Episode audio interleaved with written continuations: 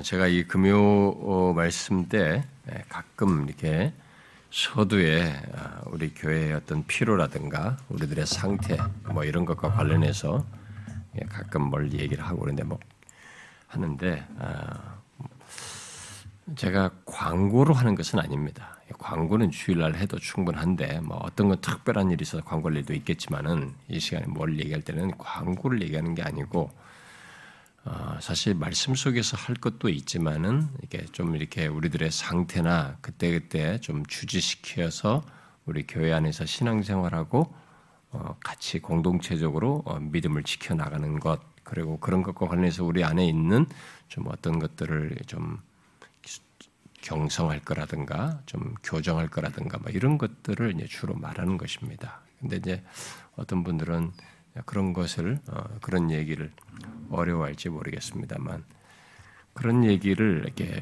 어, 말씀 속에서 하기는 또할 뭐 내용 포함될 수도 있지만은 어, 그런 건 충분히 여러분들이 다 들을 수 있는 것인데 좀 이런 건 그때 그때 필요한 건 말할 필요가 있어서 제가 가끔 가끔 얘기하는 것인데요. 그래서 오늘도 제가 좀두 가지를 좀 얘기를 해야 될 것 같은데요. 음.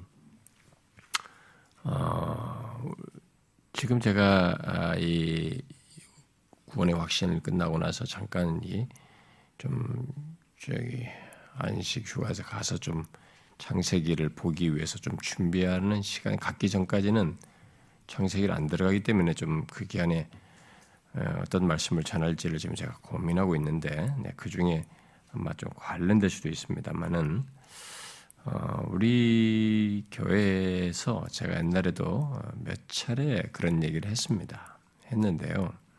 뭐 여기에 또 참여하지 않으신 분들도 있고, 근데 제가 주일날에도 그런 얘기를 했던 것 같은데요. 어, 설교 중에도 아마 했던 것 같은데, 음, 교회 안에서 우리 성도들이 그리스도의 이름으로 하나님의 말씀에 비추어서 교제하는 것이 성령의 코이노니아, 성령의 교제하심, 교통하심의 원칙이에요. 성령 하나님은 우리의 교통을 자신의 말씀에 근거해서 합니다. 또 말씀을 가지고 말씀을 통해서 우리 안에서 하시죠. 예, 그런 교제 속에서 이제 우리는 아, 비추인 바를 따라서 서로가 주시는 감동을 따라서 이렇게 저렇게 행동도 하고 그렇죠. 예. 어, 그런 교제를 하는 것 외에 어, 여러분들이 이제 혹시 예수 안에서 갖는 이런 내용 외에 여러분들이 이제 사적이고 개인적인 관계 뭐 이런 것들을 우리가 친밀하게 가질 수 있습니다. 성도들 사이에서 음, 가질 수 있는데 그런 것이 이렇게 성령의 교통하심 속에서 연장선상에서 말씀을 따라서 하는 교제여야 한다고 저는 믿어요. 그럼 어떻게 보면 어떤 사람들은 아, 너무 인간미가 없지 않느냐. 뭐 좀 이렇게 좀 인간적인 그런 것이 있어서 밖에서 좀 우리가 뭐, 뭐 즐겁게 노는 것도 있고 뭐 즐겁게 얼마 놀수 있죠. 뭐 스포츠를 하든지 뭐 같이 뭐 영화를 보든지 뭐 여러분들이 뭐 좋은 이런 걸 할 수도 있겠죠. 어, 여러분들 사이에서 그런 얼마든지. 근데 그런 것을 해서 하는 가운데 좀 이게 바르지 않은 것들이 있어요. 그런 것들은 여러분들이 경계를 하셔야 되거든요. 예수의 이름으로 묶여서 하는 것이기 때문에 그때는 성격이 좀 달라진단 말이에요. 말씀을 벗어나는 거 하지 말아야 되는데. 아, 그래서 제가 옛날에 뭐 이렇게 자기들끼리 모여가지고 뭐술 뭐 먹고 뭐 이런 것도 제가 한번 얘기를 한번 한 적이 있습니다만, 뭐 그런 사람이 한두 명 있다고 그래서 제가 그런 얘기를 했습니다만 그런 거 말고도 혹시 어, 여러분들이 우리 교회 안에서는 에, 돈 관계 그리고 사적인 이익을 목적으로 한 관계 이런 것은 갖지 말아야 됩니다. 굉장히 경계하셔야 됩니다. 그것은 사단에게 큰 빌미가 되고 교회에 혼란을 끼치고 사람을 상하게 할 수가 있어요. 시험에 들게 할 수 있습니다. 그러니까 돈 관계, 물질 관계는 절대 갖지 마셔야 돼요. 그러니까 서로가 뭐 돈을 뭐 어쩌고저쩌고 그 사람을 줄 것이면 어? 지난번도 얘기했다시피 그냥 그 사람을 준다는 생각으로 그렇게 하는 건 괜찮아요. 근데 뭘 막 돈 관계로 얽혀가지고 막 이 뭐 어쩌고저쩌고 이렇게 하는 거 있잖아요. 어, 그런 것은 뭐 보험을 막 서로가 이렇게 막, 예, 막 우리 교회 안에서 막 그런 걸 자기가 막 일부러 한다든가 누가 원해서 한 것인지 몰라도 막 그렇게 막 한다든가 또 돈을 서로 막 빌리고 어쩌고 하면서 막 막 하는가든가 음, 그리고 그런 이익이 개입된 어떤 것들을 우리 성도들에게 요구하고 서로들 갖는다든가 이런 것은 조심하셔야 됩니다. 정말로 성도를 돕고 싶으면 이익 관계 같은 거 없이 도우시는 게 좋아요. 우리 성도들 안에서는. 그래서 일반적인 어떤 교회들은 교회 안에서 어떤 게, 게 경제 게 무슨 뭐 시설이든 공사든 뭘 할 때는 어떤 교회는 아예 그런 것으로 인해서 편중되거나 문제가 되지 않도록 하기 위해서 교회 안에 있는 사람은 일체 허락을 안 해요. 여기에 수주를 주고 여기에 뭐 공사를 하려면 교회 안에도 그런 걸 하는 어? 이 업자들이 많이 있는데도 그 교회는 일체 주지 않고 교회 바뀐 사람에게만 선택권을 줘서 하게 하는 이런 일을 합니다. 그것이 왜 그렇습니까? 이런 문제로 인해서 시험에 들고 서로가 상하고 문제이기 때문에 그래요. 그래서 교회 안에서 혹시라도 뭔가 성도를 섬길 일이 있거든 거기에 이익을 끼고 섬기지 말고 그냥 섬기든지 이익을 낄 것 같으면 성도들은 하지 마세요 그냥 성도들 안에서는 안 하는 게 좋습니다. 돈 관계나 이익 관계로 얽히지 않도록 꼭 하셔야 됩니다. 그런 것이 교회 안에서 누적되면 어, 시험에 들어요. 음, 한 사람은 끝나지 않아요. 교회 전체를 시험에 듭니다. 그리고 교회 안에서 특별히 뭐 리더를 맡던 뭐 섬기던 뭐 직분자가 그러면은 더 파급력이 큽니다. 뭐 그것이 지나치면 제가 결국은 뭐 치리도 할 수 있겠습니다만 어, 저는 바라기는 여러분들이 스스로가 그런 일을 갖지 않기를 바래요. 정말 우리 교회는 감사하게도 누가 연약하고 어렵다라고 하면 우리 성도들이 다 지목 헌금을 다 은밀하게 다 하셔서 제가 그 전달책 하니라고 바빠요. 주일날이면. 누구한테 전해주라고 해도 누구 전해면 헌금함에 다 들어와 있기 때문에 누구 전해주면 누구 전해주고 내주고 제가 하거든요. 뭐 부목사도 안 시킵니다. 부격자도 안 시키고 제가 다 합니다. 저도 바빠요. 그러니까 우리 성도들은 그걸 잘 합니다. 누가 어려운 사람들에게 잘 돕기도 하시고 그런 일을 잘 하셔요. 그러니까 그렇게 하는 것이 하늘의 상이 크고 어, 성경적이고 바릅니다. 그러니까 다시 얘기합니다. 음, 우리 성도들 안에서는 동관계 갖지 마세요. 그리고 이익 관계로 서로를 누구한테 요청하고 하고 말하고 이렇게 하지 마세요. 그런 거 없이 섬기려면 하시고 그리고 뭘 줄 것이면 아예 줄든지 그런 거 아니면은 돈 관계는 갖지 않기를 바랍니다. 아, 그 다음에 또 저는 이제 우리 교회 성도들이 아, 참된 교회를 추구하는 이 교회들을 여러분들에게 제가 기도도 부탁하고 그러는데 좀 기도 좀 해주세요. 기도하실 때. 아, 참 제가 이번에 참교추 부부 수련을 갔다 와서 다 얘기를 들으면서 매년 이렇게 들으면서 내년은 달라질까 싶은데 또 1년 사이에도 많은 문제가 있고 어려움이 있고 그래서 야, 정말 목회가 이렇게 어렵구나. 뭐 성도가 몇십 명이 있거나 뭐 있거나 그냥 그렇게 힘들어요 목회가. 음, 정말로 힘든데 그렇게 힘들게 하셔요 모두들. 근데 그들은 나름대로 이렇게 좀 하나님 말씀 안에서 바르게 해보려고 하는데 그게 힘들어요. 성도들, 뭐 교회 오는 사람들이 막 각양각색인 거죠. 뭐 이렇게 설교하느냐, 뭐 이렇게 해야 뭐 그리고 뛰쳐나가고 뭐 혼란을 끼치고 막 하여튼 요즘 이 교회당에 오는 사람들이 진짜 뭐 장관이에요. 자기들이 다 주도권자고 자기 안 알아주면 막 탁 치고 막 공격하고 막 진짜 가관입니다. 예, 예.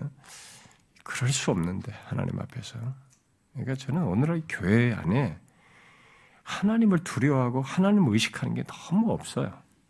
저 같은 목사들부터 시작해가지고 하나님을 두려워하고 주님을 정말 의식해야 되는데 전혀 그렇지 않아요. 자기 생각, 자기 욕심, 자기 말대로 다 하는 거죠. 그러니까 막 상처받고 힘들고 막 교회들이 그래. 어, 위에서 좀 여러분들이 좀 기도 좀 해주세요. 그래서 이분들이 저한테 이제 부탁을 하는 것입니다. 목사님, 목사님이 우리 참교추 목사님들을 이렇게 1년에 뭐몇 개월씩 그냥 지금 이게 3개월에 한 번씩 만나고 컨퍼런스 하고 이게 1년에 6번, 7번 만나는 것 말고 매주 한 몇 개월 동안 이렇게 만나서 그냥 삶을 좀 나눠주시고 이렇게 어? 목회에 대한 코치를 좀 해주시고 그냥, 그냥 만나서 얘기만 해주는 시간만을 한 사람을 정해가지고 이렇게 몇 그룹을 했었든지 이렇게 해서 몇 개월씩 좀 해달라는 거예요. 자기들을 이렇게 좀 그렇게 해달라는 거예요. 하, 제가 그 마음도 알죠. 뭐 진짜 제 마음 같은 뭐 얼마든지 그러고 싶어요. 몇 개만 4개월씩 잘라가지고 또 몇 사람을 매주 월요일마다 만나서 그들과 그런 얘기도 해주고 권면도 하고 목회도 해주고 막 이렇게 엔카리지도 해주고 막 이렇게 하고 싶습니다. 근데 하, 진짜 제가 진짜 너무 모자라요. 역량도 모자라지만 하여튼 여러 가지 제 자신이 능력이 안 돼. 뭐 조금은 하겠는데 막 몇 개월씩 이렇게 해달라는 것에 대해서도 좀 자신이 없어요. 아, 사실 뭐 창교추 여기도 목사님들도 해달라지 나 우리 교인들도 뭐 수요일 날 금요일 날이면 뭐 예배 전으로 항상 면담이 있죠. 주일 날도 면담 다 해야 이런 거 다 하지 뭐 제가 무슨 뭐 어? 여기 뭐 해외 이런 데서 여기저기 와더라. 제가 안 가지 않습니까, 여러분? 우리 교회 정말 잘 지키는 겁니다, 여러분. 여러분 다른 교회 목사님들 틈만 나면 나가시는데 저 잘 지키는 편이에요. 진짜로. 저는 금요일 날 부탁하면 거의 안 갑니다.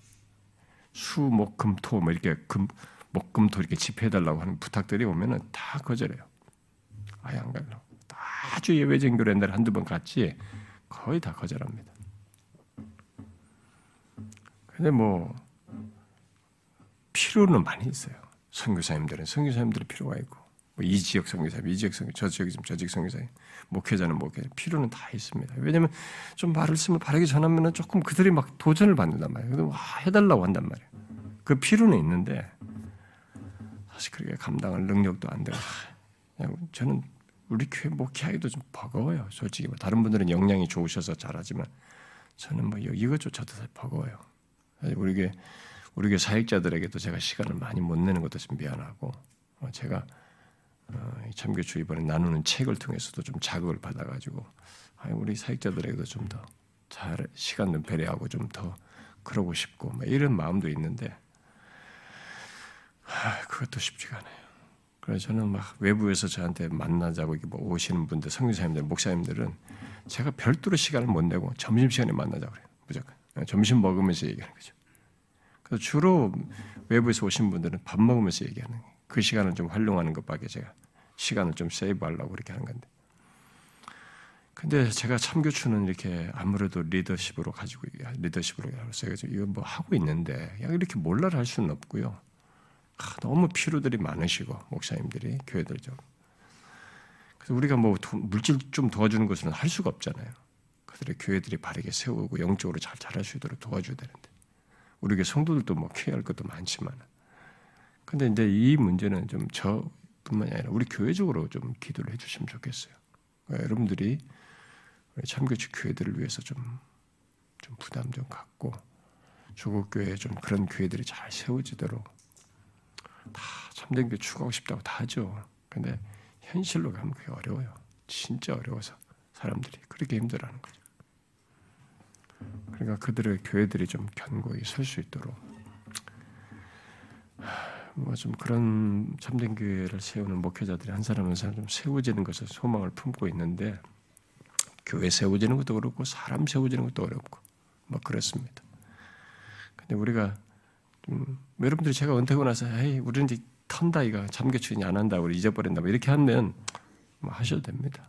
어, 그건 여러분들의 몫인데 제가 바라기는 하나님께서 저에게 부담 주셨고 제가 목회하면서 여러분들이 계속 권하고 이렇게 이끌기 때문에 여러분들은 저와 함께 묶인 공동체로서 부담을 가지고 책임을 가지고 좀 기도하고 좀 섬겨야 된다고 생각이 됩니다. 여러분 자기만 돌아보지 말고 우리 조국 교회도 이렇게 보세요 전체적으로 어떤 데는 어떤 사람은 막 조국 교회 가는 신경 나와서 막 선교 선교 선교합니다. 저도 선교에 굉장히 관심하고 계속 하죠. 우리가 그들에게도 하는데 성교사님도 도울 일도 있고 계속 하는데 여러분 잘 보세요. 어떻게 해외만 선교입니까? 응? 그리고 우리나라 이게 세계에서 제일 많이 뭐 두 번째인가 첫 번째인가 성교사 많이 파송했다는데 조만간에 여기서 support할 수 있는 이 병참기지가 병참기지와 같은 우리 한국 교회가 시들어 가지고 support를 못하는 그런 날이 올 수 있어요. 여기에 불이 지펴져야 된단 말이에요. 여기서 여기가 꺼져가는데 여기는 별로 신경 안 쓴단 말이에요. 그러니까 여기서 하는 거 밖에서 다 활동으로 다 땜질하려고 그래요. 밖에서 하는 걸로 뭐 아, 있는 것처럼 하는데 여기서도 해야 되고 여기서 연결을 해서 이렇게 하려고 해야 됩니다. 우리는 그 사명을 좀 가져야 돼요. 우리 교회가 그런 부담 가지고 좀 같이 기도할 수 있으면 좋겠어요. 여러분들 꼭 참교추를 위해서 기도해 주십시오. 성도님들 아시겠죠? 네. 별로 이렇게 반응이 없으시.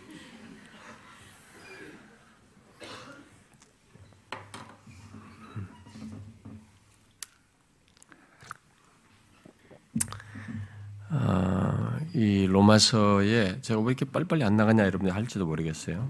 근데 이 로마서에 제가 몇몇 이 참고 자료들을 주석들을 보면서 이렇게 뭐 참 로마서는 뭐 참고 자료만 해도 제가 수십 종이에요. 백 종은 있을까요? 뭐 종류가 권별로. 근데 그런 것들을 다 참조 못하는 게 너무 아쉽습니다. 금요일이라서 제가 이렇게 겨우 몇 권에 의존해서 이렇게 좀 이렇게 천천히 내용을 하고 하면서 준비를 하는데 그렇게 하는 가운데 제가 가능한 이게, 로, 이게 설교자들 중에서 좀 잘한 주석들 말고 설교자들 중에 좀 유용한 이 로이존스나 뭐 허락이 되면 좀 바이브 같은 사람의 그 강의 속에도 좀 시간 여력만 되면 읽고 싶어서 어, 읽고 싶어요. 노력을 하고 있습니다. 근데 그런데 그 중에서도 특별히 로이존스 목사의 그 로마서 강의는 어, 제가 좀 좀 그 로마존스 목사가 그 굉장히 장황하고 어, 아주 이게 좀 디테일한 네, 그런 설명들을 많이 하고 있지만 공감되는 내용이 굉장히 많거든요. 그래서 어, 그 허락된다고 하면은 음, 거기 제가 좀 거기서 여러분들에게 좀 전달해 줄 좋은 유용한 그 사람이 참 설교자로서 이런 것들은 잘 어, 그 담은 그런 내용들은 좀 제가 여러분들에게 좀 어, 인용해서 전달해주고 싶거든요.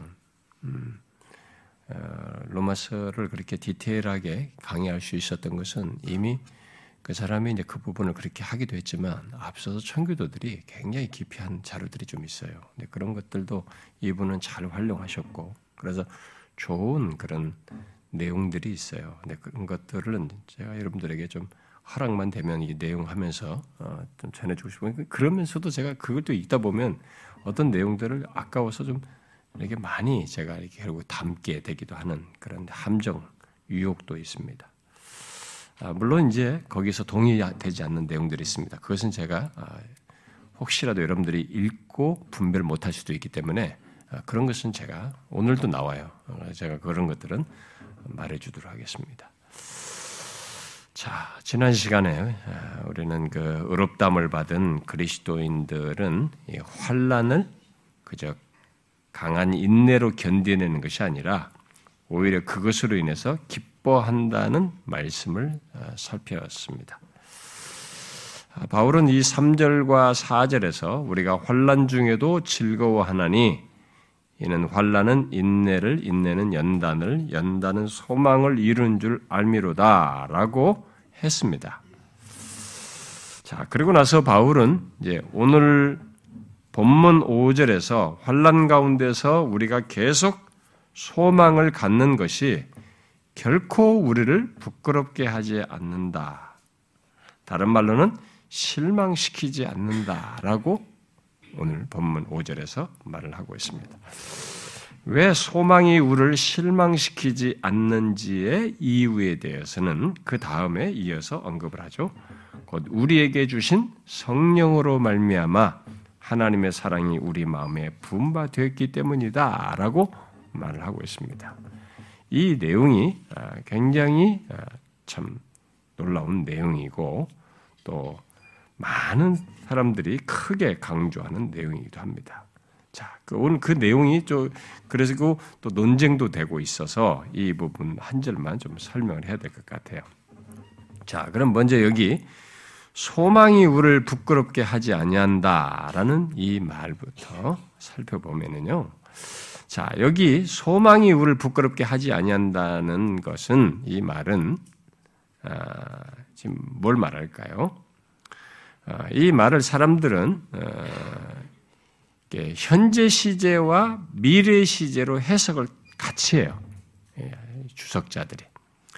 헬라 문법상으로는 현재 시제로 돼 있는데 이 현재 시제가 이게 미래를 담는 현재 시제로도 쓸 수 있는 게 있단 말이야 문법상으로도요 예, 헬라어에는 예, 그래서 이제 무 같은 이런 어, 학자는 이걸 미래 시제로 해석을 합니다. 그래서 우리가 환란 중에도 계속 소망을 가지고 어, 산 것, 어, 산 것에 대해서 심판 때에 부끄러움을 당하거나 실망하지 않게 될 것이다.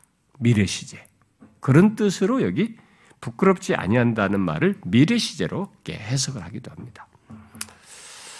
어, 또 현재 시제로 이제 해석을 하게 되면 이 그냥 더 쉬운 그냥 문자적인 시제로 보면 현재 시제죠. 그렇게 해석을 하면 환란 중에도 환란 중에 계속 그 소망을 가지고 사는 우리 그리스도인이 그렇게 사는 날 동안에 바로 이런 부끄러움을 당하지 않는 경험을 하게 된다. 이 땅에서. 이렇게 해석을 하는 것입니다.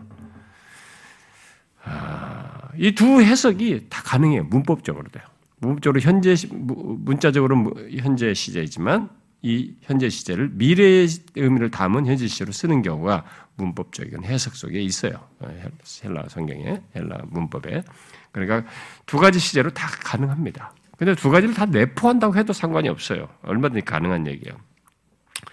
오히려 우리는 이 두 가지를 다 내포한다고 보는 것이 더 자연스러울 수 있습니다. 곧 환란 중에도 우리 그리스도인들이 갖는 소망은 현재에서뿐만 아니라 현재도 그렇지만 장래에도 우리를 실망시키지 않는다. 뭐 내용상으로는 성경적으로는 맞죠. 두 가지 다 해당되는 것입니다. 실제로 이제 순교자들을 보게 되면은 우리 앞서서 이 순교자들에 대한 기록을 보면 그들이 그렇게 영광스럽게 죽을 수 있었던 것들을 것이 다 그들에게 소망이 있었기 때문이거든요.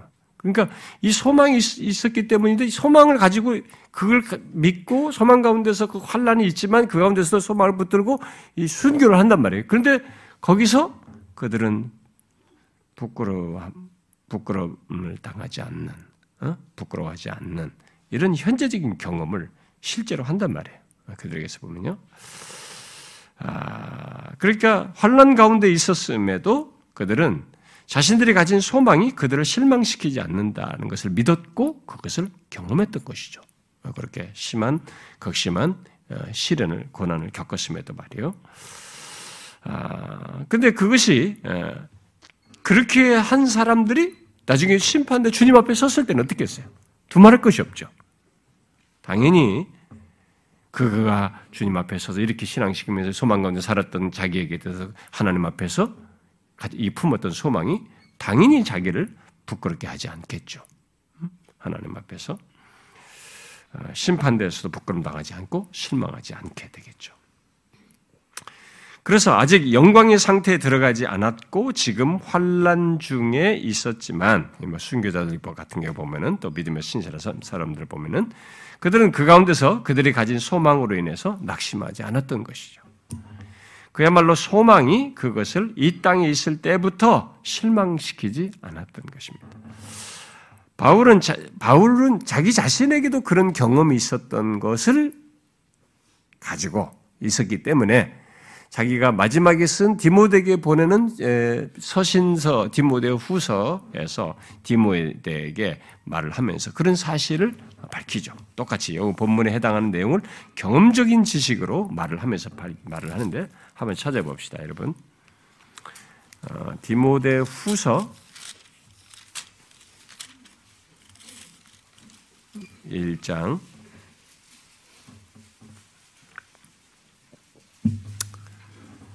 12절 한번 읽어봅시다. 디모데후서 1장 12절 같이 읽어봅시다. 시작. 이로 말미암아 내가 또 그 이 고난을 받되 부끄러워하지 아니함은 내가 믿는 자를 내가 알고 또한 내가 의탁한 것을 그날까지 그가 능히 지키실 줄을 확신함이라. 이 사람은 이런 소망을 확고하게 가졌어요. 그런데 이 고난을 때 부끄러워하지 않는다. 이런 소망을 그날까지 그가 능히 지키실 줄을 이렇게 될 것을 이 디모데 안에서도 이런 결국 결론에서도 확고하게 미래 하나님 안에서 있게 돼 이런 것들을 소망하지만은 자신은 내가 이 고난을 받을 때 부끄러워하지 아니한다 이렇게 말했던 거죠. 아, 결국 소망이 부끄럽게 하지 아니한다는 것은 소망을 가진 우리들은 능히 이긴다, 넉넉히 이긴다라는 그런 의미로 이렇게 표현을 했던 것이죠. 자, 그러면 여기서 이제 중요한 것은 이유가 뭐냐? 도대체 이유가 무엇일까? 그리스도인의 소망, 곧 우리가 가지고 있는 이 소망의 근거가 도대체 무엇이기에 환란 중에도 이렇게 확신을 가지고 즐거워할 수 있는가? 자, 그것이 오늘 본문에 계속해서 나오죠. 그 이유가 뭐예요? 우리가 부끄럽게 하지 아니함은 소망이 우리를 부끄럽게 하지 아니함은 뭐래요?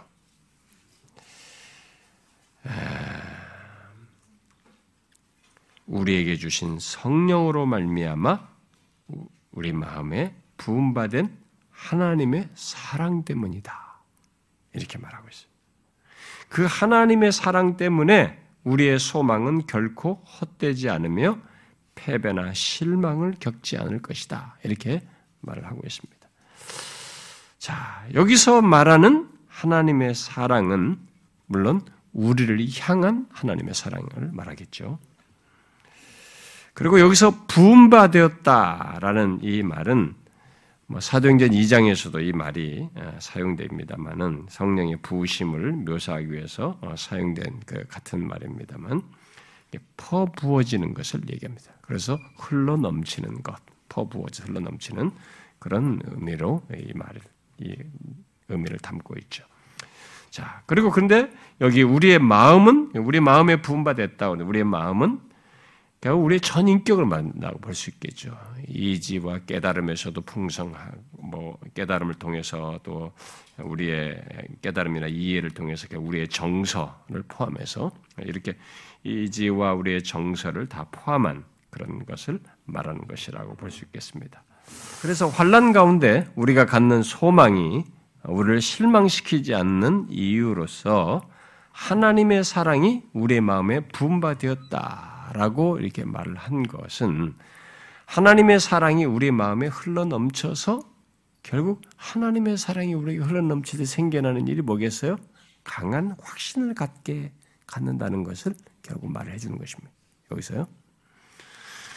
예, 그래서 많은 사람들이 이 구절을 이런 소망이 소망을 갖고 소망이 우리에게 부끄럽게 하지 않, 는다는 것으로서 이유로 말하는 우리에게 성령으로 말미암아 부어지는 하나님의 사랑이 결국은 이 소망이 부끄럽지 않을 만큼 확신을 갖게 하는 그 근거로 설명을 하는 것이에요. 실제로 우리가 잘 보면 어, 하나님의 사랑이 성령으로 말하면 하나님의 사랑이 우리에게 부음받는 그런 것을 경험하게 될 때, 네, 그런 것들을 확인하게 될 때 우리에게 뭐가 생겨요? 강한 확신이 생기는 것입니다. 여기 지금 그런 것을 얘기하는 겁니다. 여기 하나님의 사랑이 우리의 마음에 흘러넘쳐서 결국 강한 확신을 갖게 되는 것을 말하고 있는 것이죠. 자, 그런데 바로 이것을 성령을 통해서 하신다라고 말하고 있어요. 자, 하나님의 사랑이 우리의 마음에 부어지는 것을 부음받은 이것을 이것이 어떻게 되느냐? 그럼 어떻게 부어지냐? 하나님의 사랑이 우리에게 부어진 게 어떻게 되는 거야, 도대체? 근데 그것을 설명하냐? 성령으로 말미암아. 이 설명을 우리가 그러니까 정교합니다. 바울의 이런 표현이 이 설명 자체가 굉장히 정교해요. 그래서 이게 어떨 때는 대충 돼서 넘어가기가 어려워요. 로마서를 설명하려다 보면 아, 그냥 막 대충 넘어가기가 참 어려울 정도로 너무 정교한 내용들이면서 그 표현이 담고 있는 내용들이 또 꼭 설명을 해야 될 많은 내용을 담고 있단 말이에요. 그래서 이게 빨리 잘못 나가고 그러는데. 자, 하나님의 사랑이 우리에게 부음받는 것이 어떻게 되냐? 성령을 통해서다. 응? 성령을 통해서 하신다라고. 자, 결국 성령께서 우리를 향한 하나님의 사랑을 우리 마음에 넘쳐나게 하심으로써 확신하게 된다. 소망이 부끄럽지 않게 하는 그런 확신을 갖게 한다라고 말을 하는 것입니다. 자, 그러면 어, 우리를 향한 이 하나님의 사랑과 관련해서 이 확신은 구체적으로 그럼 어떤 것인가? 음? 하나님의 사랑이 우리 마음에 이렇게 부음받아서 갖게 되는 성령으로 말미암아서 있게 되는 하나님의 사랑이 부음받으니까 성령을 통해서 부음받으니까 이게 생겨나는 이 확신이잖아요. 갖게 되는 확신. 이런 확신이 그럼 구체적으로 어떤 것이냐? 결국 이 확신 때문에 그리스도인들은 환란 가운데서 끝까지 소망을 갖고 견딘단 말이에요. 소망을 품고 산단 말이에요. 그렇게 환란 가운데서도 끝까지 소망을 갖게 하는 이 근거로 말하는 우리를 향하신 하나님의 사랑에 대한 확신이 구체적으로 무엇을 말할까? 한번 여러분 생각해 보세요. 예? 우리를 향하신 하나님의 이 확신은 구체적으로 무엇을 말할까요?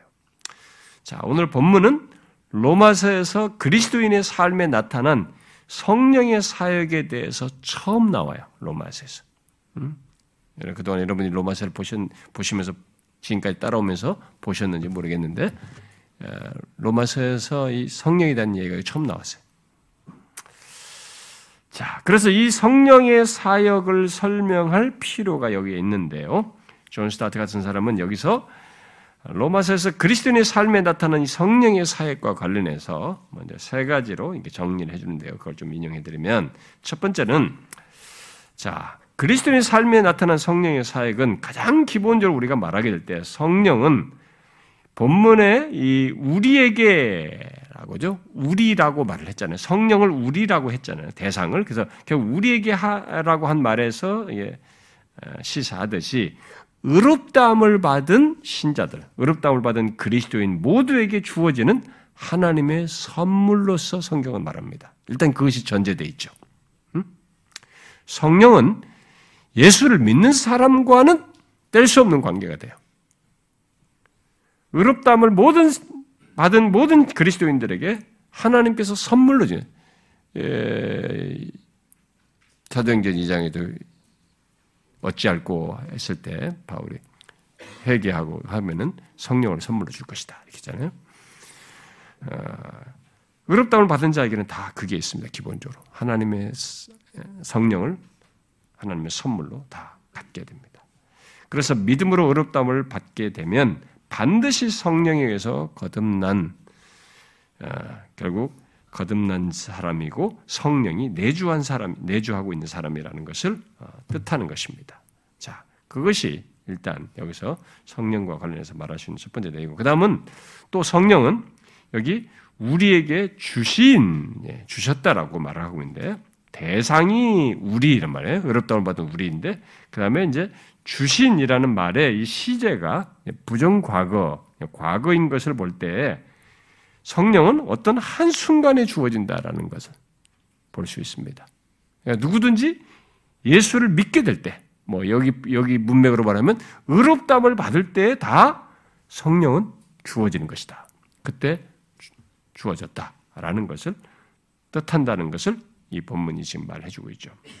그리고 여기 본문에서 말하는 또 한 가지 사실을 성령과 관련해서 말해야 될 것은 우리에게 주어진 후에 성령께서 행하시는 독특한 사역이 있는데 그 독특한 사역을 오늘 본문이 시사하고 있는 거죠. 뭐냐? 우리의 마음에 하나님의 사랑을 붓는 것입니다. 성령께서 행하시는 독특한 사역은 우리 마음에 하나님의 사랑을 붓는 것이에요. 아, 이게 정말 놀라운 사실이에요. 그러니까 여러분이 이런 사실을 자기의 신앙과 삶과 착 연결해서 한번 생각해 봐야 돼요. 그동안은 그냥 그런 것이 있어도 이게 어떤 것인지 느끼고 경험만 했지 이게 성경이 말한 구체적인 것에 대한 이해를 못 가지고 여러분들이 했기 때문에 그걸 또 가볍게 여기고 쉽게 보낸단 말이에요. 아니, 처리한단 말이에요. 그러니까 이런 것을 통해서 정확히 알 필요가 있다고요. 여러분, 우리 안에, 신자들 안에 하나님의 사랑이 부어지는 것, 우리 마음에 부어지는 것은 경험을 하는 이런 것들을 그런 것들하고 우리에게 있게 되는 거예요. 그런 사실이 내게 있고 확인하게 되는 이런 일이 다 어떻게 되냐? 성령께서 하시는 거죠. 성령이 하시는 사역 속에서 있는 것입니다. 그건 그냥 오토매틱하게 그냥 뭐, 뭐 뭣도 모르게 갑자기 근거 없이 이렇게 있는 것이 아니란 말이에요. 성령께서 하시는 사역이에요. 이리 하여서 성령은 이 스토트 말대로 최초에 부은 것이 처음 예수를 믿을 때 부어졌다고 그러잖아요. 부어, 주셨다고 그러잖아요. 최초에 부은 것이 영원히 넘치게끔 그 부으시는 일을 성령께서 행하셔요. 그러니까 지속적인 그런 성령이 부으시는 사역도 처음에 부으시는 사역뿐만 아니라 지속적으로 우리 신앙과 삶 속에서 하나님의 사랑을 부으시는 이런 사역을 성령께서 다 하시는 거죠. 그러니까 단순히 오순절 사건 때 성령 하나님의 사랑을 성령께서 이렇게 부으시는 것을 말하는 게 아니에요. 이 내용이 어떤 사람들이 본문을 그렇게 해석한단 말이에요. 어, 특별히 오순절 계통의 사람들은 이제 그런 식으로 해석을 많이 하죠. 이 본문은 오순절 때 하나님께서 성령께서 이게 부으신 거다. 어, 하나님의 사랑을 이렇게 성령께서 하나님의 사랑을 부으신 거라. 그렇게 말을 하고 그런 식으로 하면서 오순절적인 경험을 하는 자기들에게 제2의 체험으로서 성령을 부으시는 것, 성령께서 하나님의 사랑을 부으시는 것을 이들이 이제 강조를 해요. 그리고 어떤 사람들은 아예 이 부분은 오순절에 부으시는 것으로 그, 예, 해석을 하는 사람도 있단 말이에요. 그러나 이 본문을 잘 보면 성령이 부어지는 것이 아니라 잘 보시면 성령이 부어지는 것이 아니라 뭐예요? 우리 마음 속에 역사하시는 성령의 사역에 의해서 하나님의 사랑이 부어지는 걸 말하고 있습니다. 오순절 때는 성령이 부어졌죠. 여기는 지금 성령 자체를 부은다고는 얘기 말하는 것이 아니고 성령의 사역에 의해서 하나님의 사랑이 부어지는 것을 말하고 있단 말이에요. 그러니까 그렇게 이해하면 안 된다는 거죠. 이 본문대로 잘 이해해야 된다. 그래서 성령이 하시는 일 가운데 하나는 하나님이 우리를 사랑하신다는 사실을 깊이 그리고 새롭게 알도록 하시는 것이. 성령은 하나님께서 우리를 사랑하신다는 사실을 처음 믿을 때부터 알게 하시지만 그 신앙의 여정 속에서 깊이 깨닫기도 하시고 알기도 하시고 느끼기도 하시고 또 잠시 그런 걸 못했던 어, 못 느끼고 있, 그 모르던 나에게 다시 또 새롭게 알도록 어? 그런 걸 경험하도록 하시는 이런 일을 하신단 말이죠.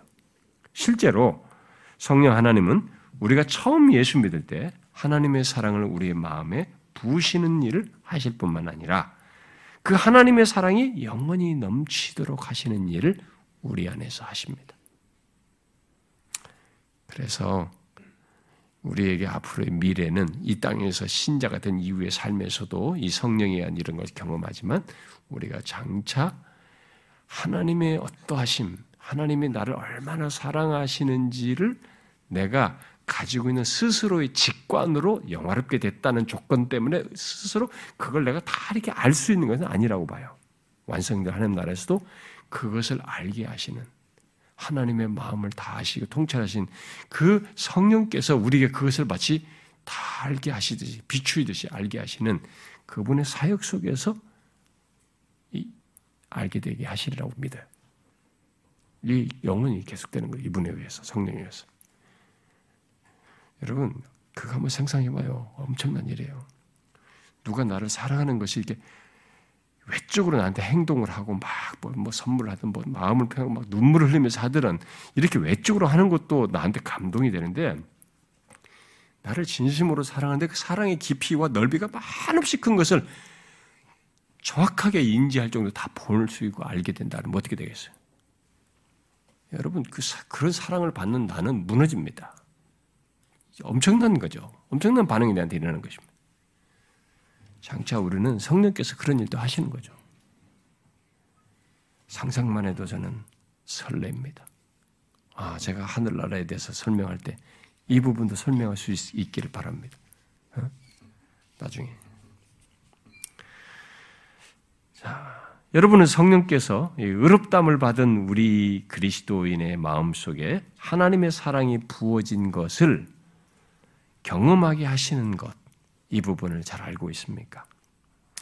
여기 바울은 성령께서 의롭다함을 받은 자들의 마음 속에 그 일을 행하신다라고 말을 하고 있어요. 신자들에게는 이 일이 있는 것이죠. 그래서 하나님께서 우리를 사랑하신다는 사실을 신자들은 다 인생 사역의 신자의 여정 속에서 깊이 또는 새롭게 알도록 하시는 이런 일들을 경험하는 것이죠. 바로 이런 경험을 통해서 예수 믿는 우리들은 환란 중에서도 뭐예요? 확신을 갖게 돼. 강한 확신을 가져. 이렇게 하나님을 사랑하기 사랑하신 걸 깊이 새롭게 알게 하기 때문에 내가 지금 고난 있는데 감옥에 갇혔는데도 하나님의 사랑이 나를 이렇게 사랑하신다는 걸 알기 때문에 거기서도 흔들리지 않고 확신을 갖는 거죠. 그 오히려 기뻐해 바울이. 그게 뭐냐 그 속에 그런 것이 다 있는 거죠. 성령께서 하시는 게.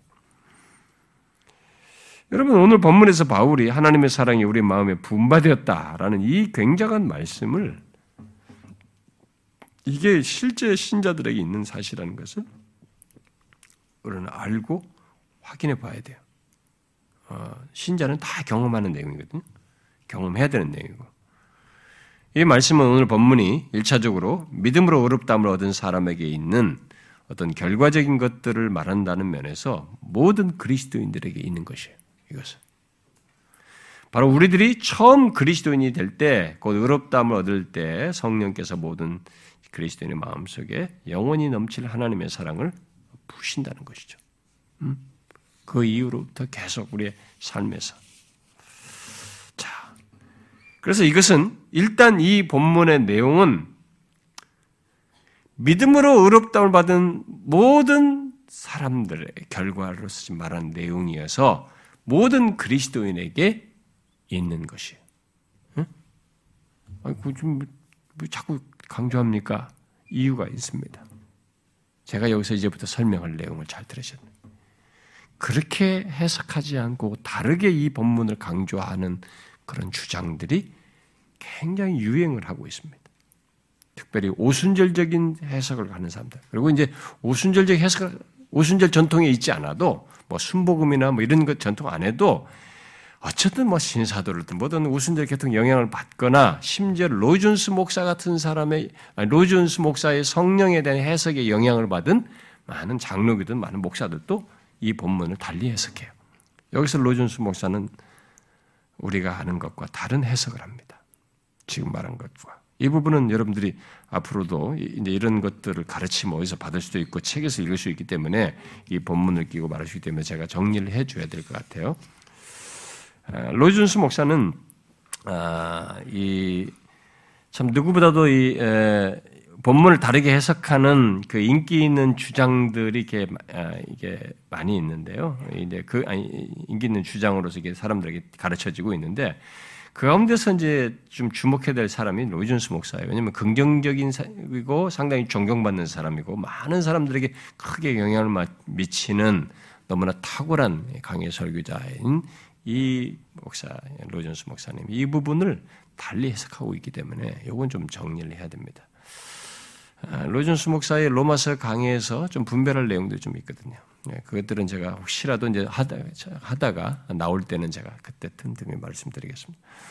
로이존스 목사는 여기 오늘 읽은 이 5절 본문의 내용, 그 성령으로 말미암아 하나님의 사랑이 우리에게 분바되었다는 이 말씀을 다르게 강조함으로써 결국 논쟁을 불러일으켰습니다.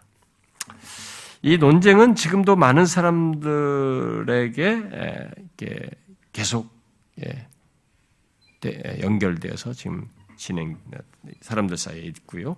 영향으로 드러나 있고 그래서 그의 영향을 받은 많은 사역자들에 의해서 오늘날 우리 한국 교회 성도들에게도 이 로이존스 목사가 이 본문을 해석하는 가르침이 많이 유포되어 있습니다. 많이 그렇게 하고 있어요. 자, 로준스의 이 로마서 강에서 우리들이 분별해야 할 내용 중에 하나가 이제 성령에 대한 것입니다. 예. 그가 성령 세례라는 책에서 이미 말한 것을 여기 이제 로마서에서도 그대로 이제 드러내고 있는데 그 중에 이 로마서에서 성령에 의해서 처음 언급되는 오늘 본문을 가지고도 벌써 여기서 그것을 드러냅니다. 아, 일단 영국 안에서 예, 로이존스 목사가 살아있을 때부터 이것은 이렇게 해석한 것, 이런 식으로 해석한 것이 논쟁이 지펴졌습니다. 논쟁이 일어났습니다. 그래서 그의 주장에 문제 제기를 했던 여러 사람들이 있었는데요. 그 중에 이제 존 스타트 같은 사람도 문제 제기를 했어요. 이 두 사람은 존 스타트가 로이존스 목사를 상당히 존중했으면서 존경했으면서도 이제 나중에 워낙 영국의 이 복음주의 진영의 head 역할을 했기 때문에 존 스타트 목사가 둘이 나중에 결정적인 데서 논쟁이 좀 붙습니다. 근데 존 스타트는 여기에 성령에 대해서도 이게 좀 다른 견해를 주장인데 이 다른 주장은 보통 우리가 개혁주의자들이 성경에 말한 주장이에요. 어, 그러니까 이제 그런 건데 이제 다른 부분 이, 이 사람이 이제 교회 연합이나 이런 부분부터 다른 부분에서는 또 이제 달리 하는데 그것은 좀 동의가 되지 않습니다.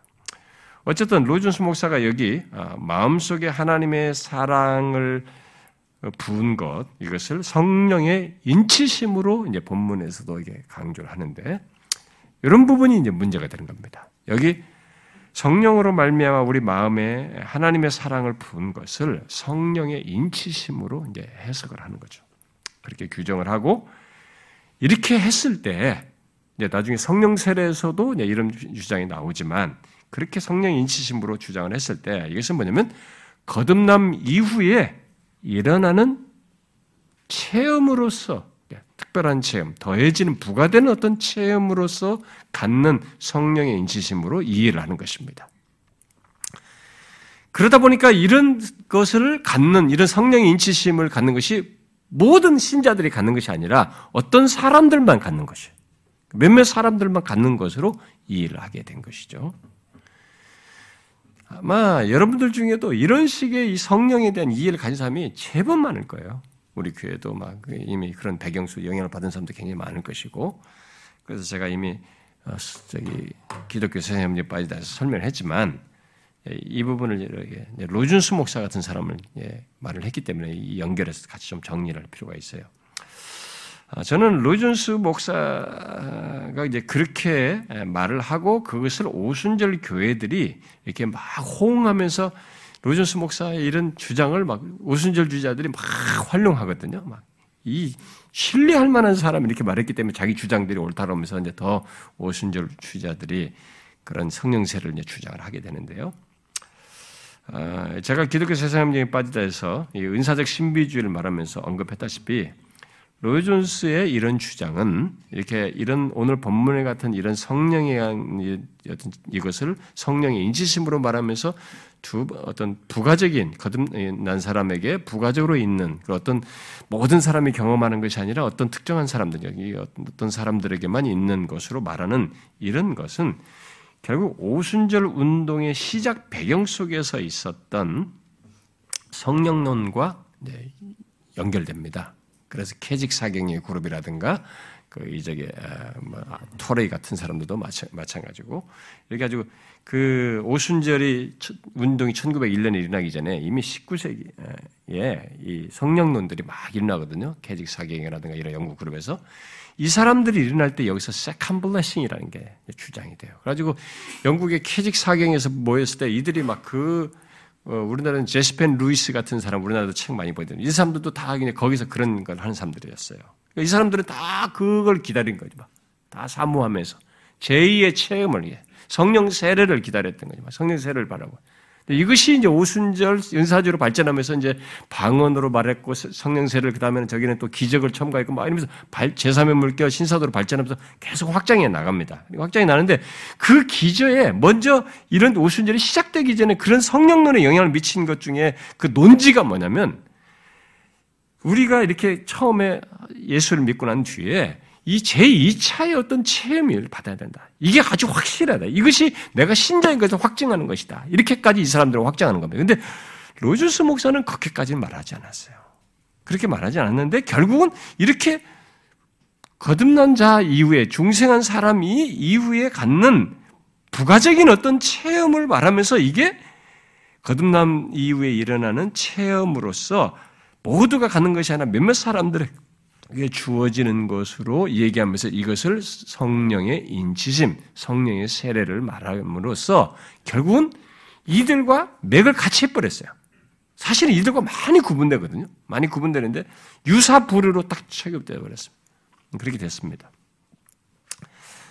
아, 앞으로 이게 기회가 되면 로마서 다른 본문에서 또 이런 주장을 나와요. 특히 로마서 8장 16절 강의에서도 이런 말이 많이 나오기 때문에 그때도 말을 할 수도 있겠습니다만은 분명히 이 로존스 어, 목사는 이 본문을 강의하는 가운데서 자신이 영국의 영적인 상태를 바라보면서 중요하게 여겼던 이 성령 세례, 그 영국의 영적인 현실을 바라보면서 이 성령 세례에서 말한 이 내용이 여기 오늘 본문에서도 이렇게 연결돼서 똑같이 그런 유사한 사상을 드러냈어요.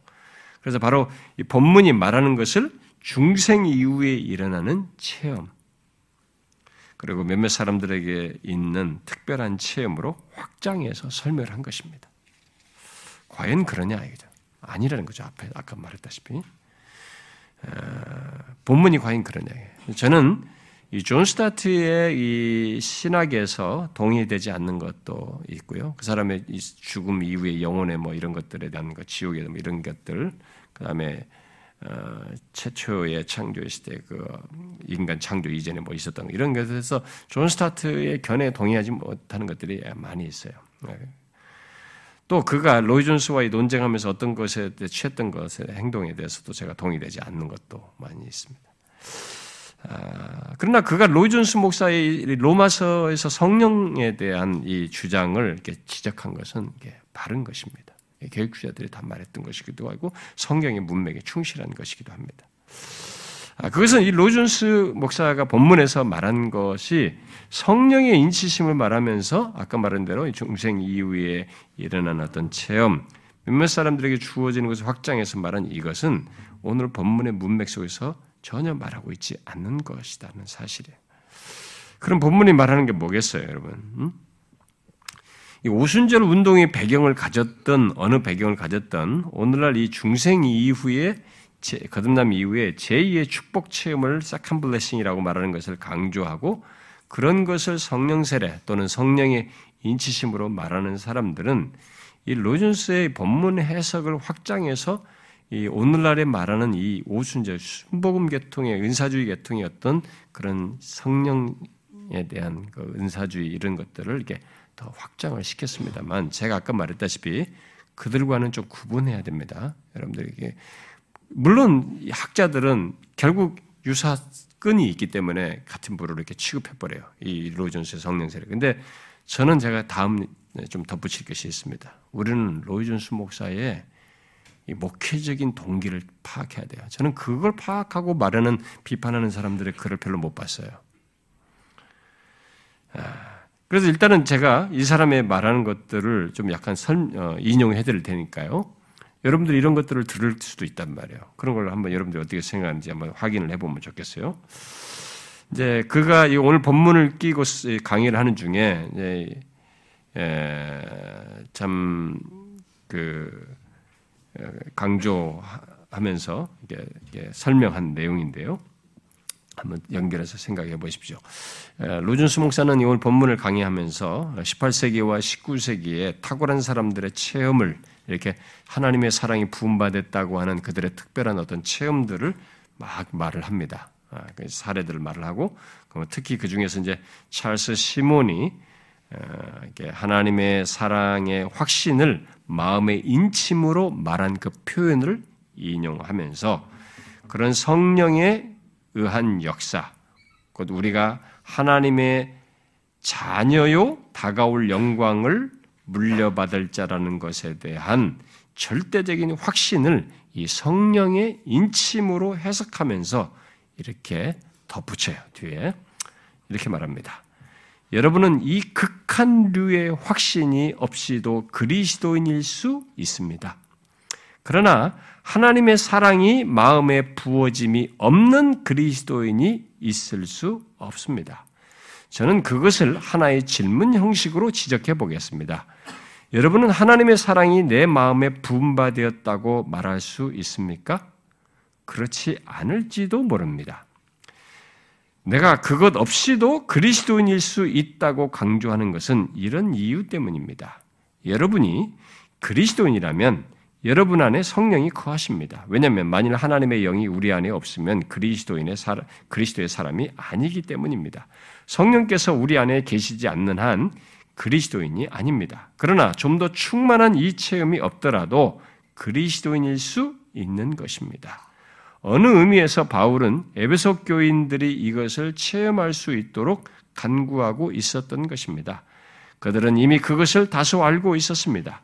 그러나 바울은 이게 지금 에베소서 1장 13, 14절 하면서 또 이것을 같은 이런 식으로 해석합니다. 그 해석도 어, 로이존스 목사가 잘못한 해석이에요. 그러나 바울은 그들이 이 지식에 넘치는 하나님의 사랑을 알기를 원했습니다. 그것은 지적인 이해를 뛰어넘습니다. 그러나 그것은 사실입니다. 바울은 그들 에베소 교인들이 체험적인 의미에서 그것을 알기를 원했던 것입니다. 모든 그리스도인들이 다 이 체험을 한 것은 아니지만 그것은 모든 이들에게 열려 있습니다. 그러므로 모든 그리스도인들은 그것을 받아야 합니다. 자, 모든 그리스도인들이 다 이 체험을 한 것은 아니지만 모든 그리스도인들에게 열렸다. 사모함에서 가져야 된다. 이렇게 말한 것이죠. 그러고 나서 그는 앞선 신실한 믿음의 사람들의 경험을 계속 덧붙여서 인용합니다. 자, 과연 본문이 로준스가 지금 말한 대 말한 것을 이 본문이 말하는 바가 이 사람이 지금 본문에 설명한 그것을 말하고 있을까? 여러분 본문이 무엇을 말합니까? 어, 정말 본문이 로이존스 목사 말대로 하나님의 사랑이 예, 우리의 마음에 부음받은 것 없이도 그리스도인일 수 있을까요? 예, 그 말은 달리 말하면 그런 것 없이도 그리스도인일 수 있지만은 그런 것이 있는 사람들은 거듭난 이후에 어떤 특별한 경험을 한 사람들에게서 보는 것이고 거듭남 이후에 그것이 없는 조건에서 가져야 할 경험을 말하는 것일까요? 저는 로이 존스 목사가 인용하는 신실한 사람들의 경험을 이 사람이 잘못 활용하고 있다고 생각이 듭니다. 이 그런 해석에 맞추어서 물론 그들은 그런 표현을 쓴 거지만은 그리고 청교도들이 그렇게 해석한 사람들은 활용해 쓰고 있지만은 그것을 일부분 잘못 활용하고 있다고 믿어요. 그가 인용하는 이 신실한 사람들이 하나님의 사랑이 자기에게 부음받은 것으로 생각을 하든 어, 그렇게 해, 이 사람이 그렇게 해석을 하든 그 신실한 사람들이 가진 체험들은 하나님의 사랑이 부음받지 않은 조건에서 가진 것이라기보다는 처음 예수를 믿을 때, 곧 의롭담을 받을 때, 부음받은 하나님의 사랑이 영원히 넘치도록 주신 것 속에서 그들이 가진 것을 그런 식으로 해석한 것이라고 보는 것입니다. 그러니까 처음 이들에게 하나님의 사랑이 부음받은 것이 연장선상에서 그것이 계속 영원히 넘치도록 하시는 부음받음이란 말이에요. 그 뒤에서 가진 것인데 이것을 특정화해서 중생 이후에 특별한 또 다른 것으로 성령의 인치심으로 이렇게 해석함으로써 구분하는 구분하여서 오해의 소지를 크게 야기시켰다는 것입니다. 이 오순절 주자들에게는 막 큰 빌미를 준 거죠. 그래서 여기 5장 5절에서 말한 것은 거듭남 이후에 어떤 사람들에게만 주어지는 강력한 어떤 체험이거나 아, 체험이 아니라 여기 문맥상에 보면 의롭다함을 얻은 모든 그리스도인들에게 있는 것으로 말하고 있어요. 오늘 본문에 보면 제가 앞에서 설명했다시피 본문을 잘 보면 5장 1절에서부터 계속 말하는 우리를 본문에서 말하고 있습니다. 의롭다움을 받은 우리를 본문에서 똑같이 쓰고 있어요. 곧 우리가 곧 예수 믿는 우리 모두가 믿음으로 의롭다움을 받았다라고 1절에서 말한 뒤에 그 동일한 우리에게 주신 성령이다라고 말을 하고 또 그 성령으로 말미암아 하나님의 사랑이 동일한 우리의 마음에 부음받았다고 그래요. 의롭다함을 받은 우리 모두 그 사람들에게 부음받았다고 지금 말하고 있는 것입니다. 결국 로마서에서 말하는 성령은 의롭다함을 모든 의롭다함을 받은 모든 신자에게 부어져서 역사하는 성령으로 말하고 있다는 것을 이 말하고 있는데 이것을 나누는 잘못을 범한 것입니다. 곧 본문이 말하는 성령으로 말미암아 부어지는 사랑이나 뒤에 이제 로마서 8장 16절에서 성령이 친히 우리 영과 더불어 우리가 하나님의 자녀인 것을 증언한다는 것도 의롭담을 받은 모든 그리스도인들에 해당하는 것이지 일부에게 해당되는 경험은 아닌 것이에요. 근데 그 본문에 가서도 이 장반은 굉장히 많이 얘기합니다. 그래서 지난번에 제가 확신을 얘기하면서 로마서 8장 16절에 설명했죠? 그게 아니라고 그때도 이 본문을 인용하면서 설명했습니다. 아, 그래서 이 로준스 목사가 이게 본문과 이 로마 뒤에 뭐 성령에 따른 다른 본문, 특별히 로마서 8장 16절 같은 이 말씀을 계속 이런 식으로 이제 해석 연결해서 말을 하고 있는데 그게 우리가 이제 좀 주의해야 될 내용입니다. 자, 그 과정에서 로준스 목사는 청교도들과 아, 교회사의 그 신실한 사람들의 경험과 주장을 참고 자료로 제시하면서 이 어, 어설픈 오순절주의자들과는 달리 제법 탄탄한 논리로 자기의 주장을 펴요. 그러나 그것은 바울이 계속 강조하는 우리를 둘로 나누는 것입니다. 이것은 우리가 이 본문에서 결코 따라갈 수가 없는 내용이에요. 물론 의롭담을 받은 사람들 사이에 우리가 다 의롭다를 받았어도 그 사람들 사이에는 하나님의 사랑을 느끼고 경험하는 정도에서 차이가 있을 수 있죠. 또 로마서 8장 16절에서 말하는 것 같은 우리가 하나, 성령이 친히 우리 안에서 하나님의 자녀인 것을 증가하는 것에 대해서 이런 것을 확신하는 데서 확신의 정도에서 의롭다을 받은 신자라 자도 다를 수는 있습니다. 그러나 그것은 어디까지나 정도 차이지 어떤 특 특정인들의 경험으로 말해서 누구는 갖고 안 갖는 것으로 말하는 성질로서 말을 하고 있는 건 아니에요. 대상을 우리로 계속 묶어 있지 이 우리를 둘로 나누고 있지는 않다 이 말입니다. 그러면 로존스가 제시하는 이 자료에 나오는 사람들의 체험이나 로존스가 이렇게 그 사람들을 제시하면서 이렇게 해석하면서 강조하는 것을 우리는 어떻게 이해해야 될까? 어떻게 받아들여야 될까? 보아야 할까요? 저는 그것을 무조건 무시해서는 안 된다고 봅니다. 오순주 주자들이 로준스 주장을 인용하여서 자신들의 제2의 그 체험을 설명하고 성령 세례를 설명하고 방언과 은사와 같은 2차적인 어, 그런 체험을 강조하는 데 사용하고 있지만 저는 로이슨스 주장과 그들의 주장은 구분해야 된다고 믿어요. 비록 유사점을 가지고 있지만 저는 그것을 주장하는 동기와 중심에서 로이 존스 목사와 오순줄자들은 달라요. 큰 차이가 있습니다. 제가 영국에서 그 어, 로이 존스에 대해서 이게 새롭게 알고 제가 한국에 있을 때 로이 존스에 대한 이런 책들을 좀 몇 권 받고 읽었거든요. 상당히 탁월했었는데 제가 영국에 가서 재발견했습니다. 그 사람을. 왜냐하면 그 사람에게 영향을 받았던 그 노인들을 만나서 제가 거기서 큰 재발견했어요. 음, 근데 지난번에 제가 얘기했다시피 그 목사 목회하는 데서 내가 2년 있었다는 것이 자기 인생이 가장 행복한 시절이다 이렇게 말하더라고요. 어, 제가 만났던 아추라는 그 할아버지가 어떤 사람은 또 몇 년 자기가 그 밑에서 있었던 것이 자기 인생이 가장 행복했다고 그러더라고요. 그러니까 그러면서 이제 그런 설명을 하면서 이렇게 할 때, 어, 영향을 받고 그 사람에게 말씀을 들었던 사람들이 예, 그뒷 목사 가운데로 다 흩어졌지만, 야 이렇게 영향이 오래가나 싶을 정도예요. 그 교회는 뒷 목사 때문에 완전 파, 파, 부서졌습니다. 다 떠났어요. 다 떠났지만, 아, 몇천 명이 됐던 그 교회가 250명이 남아있더라고요. 제가 가니까. 그러니까 있을 수 없는 일이 벌어진 거죠. 근데 그, 그런 사람들을 제가 만나서 볼 때는, 아, 이렇게 그 사람 밑에서 제가 2년을 말씀을 들었던 것이 이렇게 가장 행복했다고 하면서 이 사람이 이렇게 진실한 신자의 모습을 갖는 거, 어떤 사람 몇 년, 이것이 나는 그 영향을 아주 놀랍게 봤습니다. 보통 그렇게 하면 잊을 수 있거든요. 그 뭐 인생이 뭐 2년, 3년 해봐야 그 그렇지 않을 수 있단 말이에요. 근데 아, 아주 진실해요. 정말. 그, 그런 분들을 제가 만나면서 재발견했어요. 그래서 제가 더 읽게 됐습니다. 그 사람에 대해서. 아, 그런데 제가 더 발견하면서 그런 모든 사실들, 더 자료들을 내가 읽어보고 아는 바로는 어, 로준스 목사는 성령세를 그가 주장했을 때 오순절주자들처럼 이렇게 자신들의 체험을 중시하기 위해서 이 이론을 붙인 사람들이 아니었어요.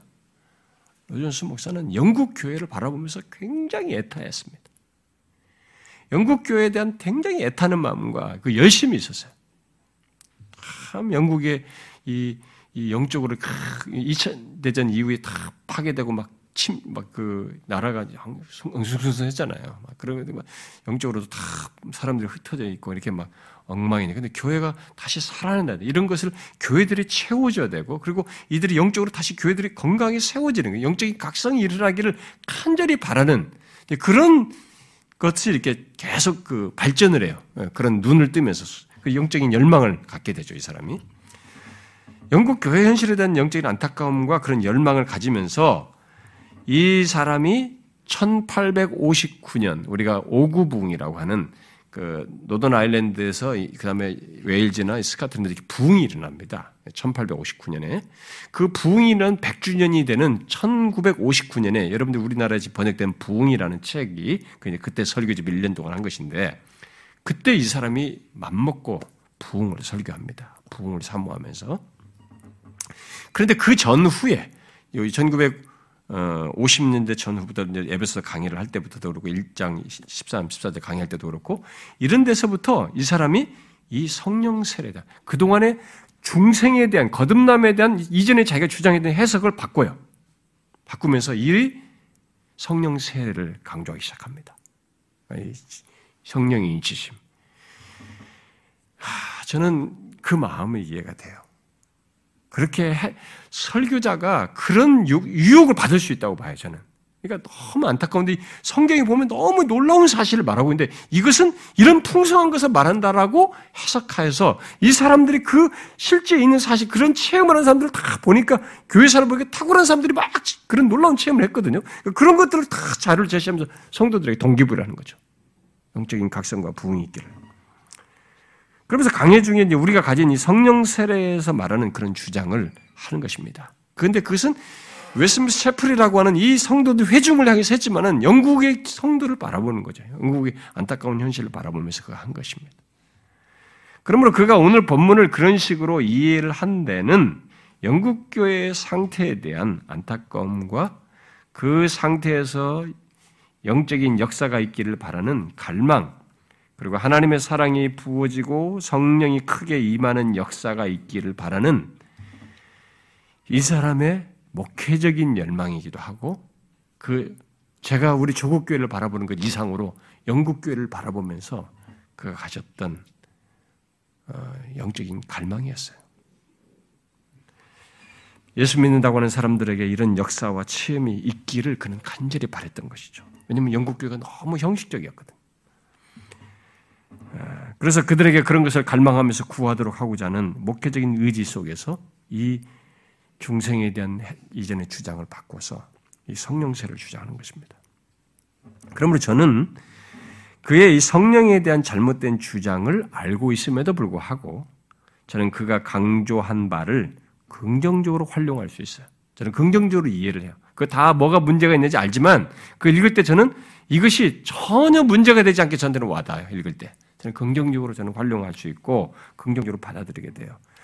곧 지금 설명하는 것처럼 바르게 제가 앞에서 설명한 뭐 말한 그 본문에 대한 이해를 여러분들이 하는 가운데 그래서 그가 제시하는 이 참고 자료들에서 나오는 사람들의 이 경험들을 뭐 성령으로 말미암아 부음받은 하나님의 사랑을 예, 경험했다고 하는 그런 내용들을 우리는 얼마든지 긍정적으로 활용할 수 있습니다. 2차 체험으로서가 아니라 부음받은 하나님의 사랑이 성령에 의해서 영원토록 우리 안에서 멈추지 않고 계속되게 하시는 성령의 사역이거든요. 그런 사역의 역사 속에서 우리가 또 더 풍성한 것. 그냥 안주하지 말고 계속 그 성령에 의해서 하나님의 사랑이 부음받기를 갈망하는 그런 자료로 그 사람이 말하는 것을 활용할 수 있다고 봐요. 본문이 지금까지 설명한 바, 본문을 지금까지 설명한 바대로 어, 이해하는 사람들의 단점이 있어요. 제가 지금 어, 로준스가 틀렸다고 하면서 지금 말한 설명대로 이제 이 본문을 이해하는 사람들에게는 또 다른 단점이 있어요. 음? 이것은 어, 성, 처음부터 한 것이고 이게 뭐 이게 제2의 체험을 말하는 것이 아니다. 이렇게 이해를 하고 이 본문을 이해하는 바르게 이해하는 사람들에게 무슨 문제가 있냐면은 제가 지금 설명한 대로 이해하는 사람들이에요. 그런 사람들은 하나님의 사랑을 처음 알게 된 것으로 끝나는 줄 알아요. 하나님의 사랑이 처음 부어진 것으로 끝나는 줄 알고 더 이상 그 사랑의 풍성함을 알고 경험하기를 구하고 갈망하는 것이 없어요. 우리들에게는.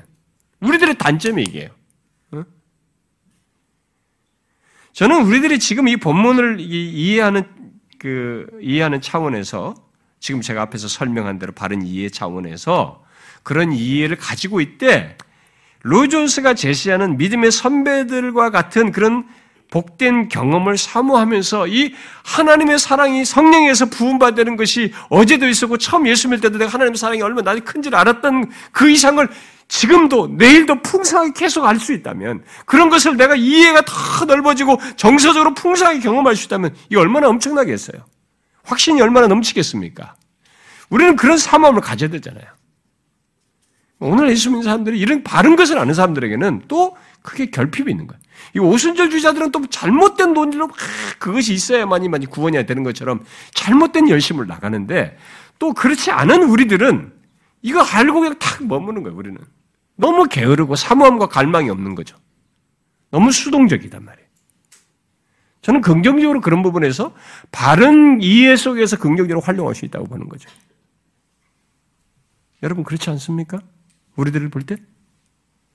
너무 아니하지 않습니까? 사모함과 갈망이 너무 없지 않습니까?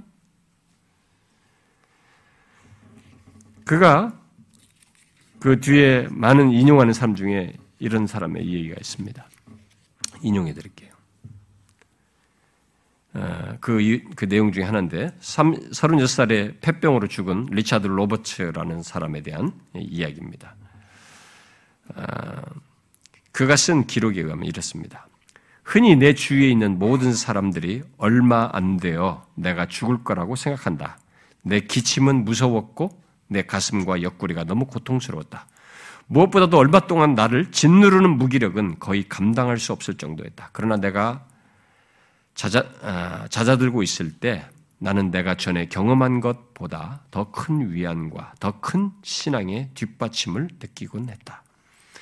내가 얼마나 강하고 큰 확신을 가지고 주님을 우러러 볼 수, 우러를 수 있었던가. 뭐 이런 경험을 했던 거죠. 내 영혼은, 내 영혼을 얼마나 기쁘게 그의 손에 맡겼던가. 주님은 내 영혼의 사랑과 자비에 대해 얼마나 영광스러운 확증을 주셨던가. 그리고 수일 후 찬란한 영혼 가운데에서 그와 함께 있을 것을 믿고 얼마나 기뻐했던가. 그런 경험을 했다는 것이죠. 내 아내와 친지들을 위해서는 난 더 살고 싶었다. 내 할 일은 모든 적당한 수단을 동원해서 서둘러 내 몸을 치료하는 것이라고 알고 있었던 것이다. 나나 모든 사람이 기적이라고 밖에는 생각할 수 없고 또 그렇게 믿을 만한 치료가 이루어지는 걸 바랐던 것이다. 그러나 나를 위해서는 다른 사람을 위해서는 좀 더 살고 싶었지만은 나를 위해서는 그리스도와 함께 있기를 바랬다. 나는 말하자면 굉장한 지경, 즉 땅과 하늘 사이에서 누워 있었다. 그리고 나서부터는 나는 이처럼 평온 평온하게 있는 평온하게 있게 되었다. 그 후 이제 어느 친구가 그에게 이렇게 말했습니다. 난 자네가 행복을 누리고 있는 것을 기뻐해야겠지? 그때 리차드 로버츠는 그 말을 대꾸할 수 없었습니다. 이미 이제 거의 죽을 때가 다 됐던 거죠. 그리고 묘비 위에 이렇게 썼습니다. 끊김이 없이 주 예수 그리스도를 믿어라. 그러면 전보다 훨씬 행복할 수 있다. 이 방면에서 내가 더 진지했다면 나는 큰 안위와 더 큰 하나님의 영광을 누렸을 것이다. 이어서 기록은 계속됩니다. 아마 다른 사람들에 의한 어, 그 기록인 것 같습니다. 그날, 예, 죽은 날이겠죠. 하루 종일 그는 하늘의 기쁨의 환상을 체험했다. 그의 눈은 눈물로 가득 찼고 찬양과 안위와 승리의 말을 하였다. 마치 그가 낙원으로 올마가는 옮겨가는 것 같았다. 그가 하늘을 맛보고 있는 것이 틀림없었다. 그 방에 있는 모든 사람은 그가 운명하고 있다고 생각했다. 그는 자기가 그렇게 진정으로 사랑하던 그의 누이를 보고 싶다는 신용을 했다. 오, 어, 난 나의 하나님 안에서 행복하다. 내 하나님의 사랑 안에서 난 영원히 그를 소유할 것이다. 황금길이 깔린 천성, 새 예루살렘, 우리 살아계신 하나님 나라로 들어갈 것이다. 이런 경험을 이제 이런 식으로 하나님의 사랑이 부음받는 이런 경험을 한 사례들을 로존스가 인용을 하는 거죠. 그러니까 이렇게 소망 가운데 하나님의 사랑을 체험적으로 확신했던 이런 일들이 신자들에게 있다라는 것이죠. 그런데 이제 이 로버츠가 음, 죽기 한 3주 전에 좀 3주 전에 어떤 그 상황에 대해서도 그가 얼마나 확신했던지에 대한 기록이 좀 덧붙여주고 있는데요. 그것도 마저 좀 인용하면은 내가 3주일 전 병이 악화되고 난 뒤 주님께서 가까이 계셔서 당신의 사랑을 아주 비상한 방법으로 내 영혼에 확증시키셨다. 여러분, 이런 건 얼마나 좋을까요? 하나님의 사랑을 아주 비상한 방법으로 내 영혼에 확증시켜 주시는 거. 여러분, 이런 거 얼마나 사모할 일입니까? 나는 나의 무가치함과 지난날의 불신앙을 깨닫고 깊이 겸손해졌다. 그러나 만세 반석 위에 굳건히 서 있는 자신을 느꼈다. 그리고 말할 수 없는 기쁨으로 몸에서 내가 떠나가는 것을 느낄 수 있었다. 한 가지 일이 내 마음을 가득 채웠다. 즉, 내가 전에 하나의 모든 충만으로 충만한 것 같이 느꼈던 바로 그 위대한 일이다. 흔히 그것은 내 수중에 있는 것처럼 보이기도 하고 내 영혼이 그것을 소유하고 있는 듯이 흔히 느껴지기도 했었다. 굉장히 그런 하나님의 사랑을 깊이 경험하는 가운데 그런 확신을 느끼게 되는 이런 경험을 했던 것이죠. 이런 로버츠 같은 사람에게 있었던 것이 다 뭐겠어요, 여러분? 이것을 어떻게 이해해야 될까요? 우리는 그것을 성령에서 그들의 마음에 부어진 하나님의 사랑에 대한 체험이고 확신들이라고 말할 수 있습니다. 그런데 특별한 사람에게만 있는 것이 아니고 믿음으로 의롭다함을 얻은 그리스도인 모두에게 있을 수 있는 확신이고 체험이라는 것입니다. 문제는 예수를 믿을 때 이렇게 부음받은 이 성령은 거기서 끝나지 않고 영원히 우리 가운데서 이렇게 하나님의 사랑을 부으시는 이 일을 하시는데 우리들이 너무 수동적이라는 거예요. 이런 걸 구하고 갈망하지 않는다는 것입니다. 그리스도인들은 바로 이 같은 놀라운 확신에 의해서 환란 중에도 즐거워하고 기뻐하고 자랑할 수 있거든요. 오늘 본문이 그 로마서 여기 5장이 그걸 말하는 것입니다. 그러므로 우리는 이런 것을 구해야 되는 것입니다. 예수 믿는 우리들은. 이런 것을 갈망해야 되는 거죠. 그저 나도 저런 확신과 체험을 해봤으면 하는 이런 단순한 호기심이나 도전정신 정도로가 말고 겸손히 더욱 하나님을 알고자 하는 마음, 더욱 하나님을 사랑하기를 원하는 마음으로 이런 흘러넘치는 하나님의 사랑을 경험하기를 구해야 될 것입니다. 하나님의 사랑이 우리에게 부음받는 것. 성령으로 말미암아 이런 일이 있는 것만큼 우리에게 복된 것이 어디 있어요? 예수 믿는 자에게 주어지는 특권이죠. 의롭다을 받은 자에게 주어지는 특권 아닙니까? 물론 하나님은 이렇게 뭐 이 사람 여기서 말하는 것처럼 비상한 것이 아니라 할지라도 수시로 우리는 여러분들이 어, 좀 상심됐다가 힘들었다가도 또 하나님 앞에 나와서 기도할 때 또 말씀을 통해서 하나님의 사랑이 얼마나 큰지를 또 심지어 성찬에 참여하다가도 그럴 수도 있고 뭐 이렇게 하면서 그런 것들을 우리가 수시로 부어주시고 넘치게 하시게 깨닫게 하시고 지성 이해 속에서 정서 속에서 그런 것을 갖게 하시는 일을 합니다. 그러나 이렇게 이런 사람들처럼 이런 것도 있는 거죠. 얼마든지 의롭다는 받은 사람이면 다 경험할 수 있는 것입니다. 우리는 이런 갈망까지도 구하면서 경험할 수 있는 자격을 가지고 있고 그런 대상들이기 때문에 의롭다움을 받았다는 사실만으로도 그 조건을 가지고 있기 때문에 우리는 그래야 되는 것이죠. 여러분 너무 예수를 머리로만 믿으면 안 됩니다. 너무 지성주의로만 가면 안 되는 것이에요. 뭐 공부하고 깨닫고 이 지식으로만 멈추면 안 되는 것입니다. 이 아는 바가 정서 속에서도 풍성하고 그게 어떤 때는 압도하거든요. 이 깨닫는 바가 내 정서를 너무 풍성하게 해서 진짜 어찌할 줄 모르거든요. 응? 예수를 보지 못하였지만 믿고 말할 수 없는 기쁨으로 우리가 말할 수 없는 기쁨을 경험할 수 있지. 그걸 느끼지 말이에요. 그런 같잖아요. 예수 믿는 세계에는 이런 놀라운 일이 있습니다. 그러니까 막 미신 믿듯이 막 우순주야처럼 막 몽롱하게 막 하는 거 있잖아요. 그런 거 말고요. 엑스타시로 들어가는 거 말고. 몽롱하게 할 필요 없습니다. 성령은 인격적인 분이셔서 우리에게 체험을 할때 굉장히 황홀하게 하시는 분도 있지만은 우리 지성이나 이런 것들을 막 이런 것들 인격을 다 무너뜨리면서 하시는 않아요.